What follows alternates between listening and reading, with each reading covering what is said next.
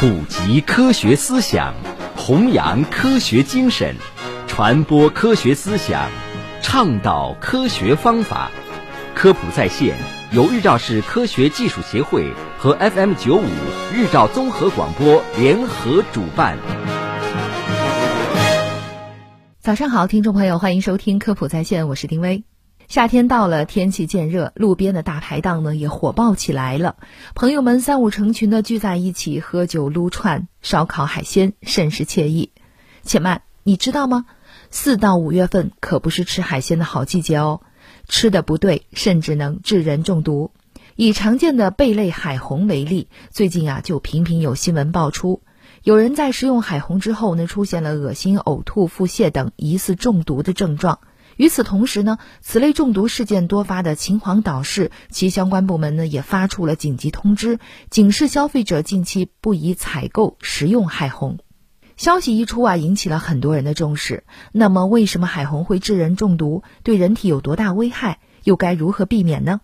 今天呢，就为大家来逐一解答。首先我们来了解一下海虹为何会致人中毒呢？海虹又称青口贻贝，是常见的食用贝类。普通的海虹并无毒性，且含有丰富的营养成分，适当食用是对人体有益的。近期被爆出具有毒性的海虹，主要是由于海虹在食用了一种具有毒性的赤潮之后，赤潮所含有的麻痹性贝毒会在其体内累积。由于麻痹性贝毒与贝类生物呈结合状态，因此呢，贝类生物可以与这种毒素和平共处，而不展现出任何中毒症状。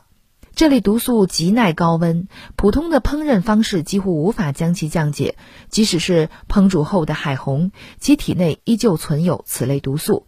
人体一旦食用了此类海虹，则其含有的麻痹性贝毒则会迅速地释放进入人体，从而导致人体中毒。值得注意的是呢，除了海虹之外，牡蛎、扇贝等贝类水产中可能会含有超标的麻痹性贝毒，即同样存在致人中毒的风险。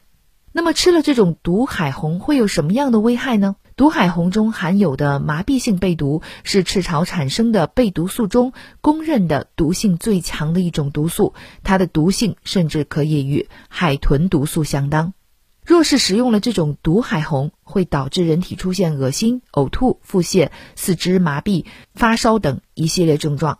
若是摄入量较大，则会导致肌肉麻痹、呼吸困难。据相关统计，每年因误食此类受污染的贝类水产而中毒事件就高达两千余起，其死亡率呢则达到 百分之十五。 那么目前全球的大多数国家都已经对贝类水产进行了严格的管控，并针对麻痹性贝毒制定了相应的限量标准。目前大多数的国家，包括我国，对麻痹性贝类的限量标准与世界卫生组织相同。那么如何来避免此类中毒呢？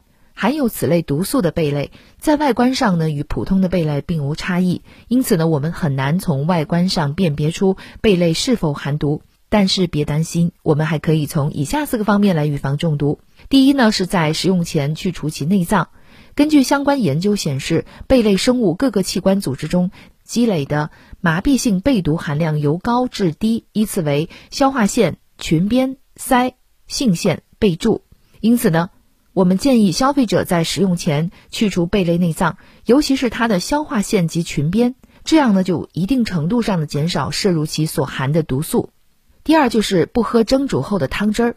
麻痹性贝毒是一种水溶性的生物毒素，在烹饪过程中会逐渐由贝类本体溶解至汤汁中，因此啊，在食用时尽量少喝或不喝蒸煮后的汤汁，也可一定程度的减少摄入毒素的含量。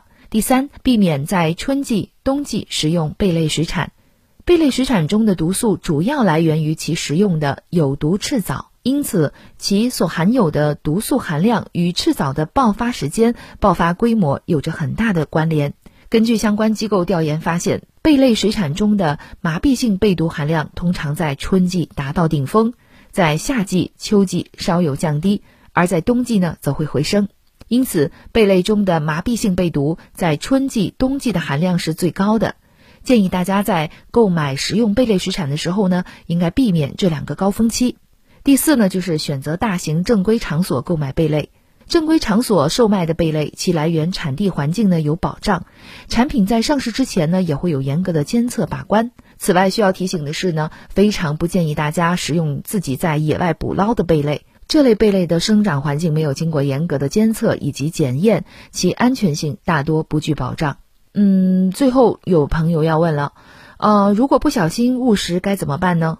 目前啊，对麻痹性贝毒尚无特效药，也没有比较好的自救办法。如果大家在食用贝类食产后出现恶心、呕吐、肌肉麻痹等疑似中毒的症状，则应该立即就医，并且及时告知医生自己的进食史，以免耽误治疗。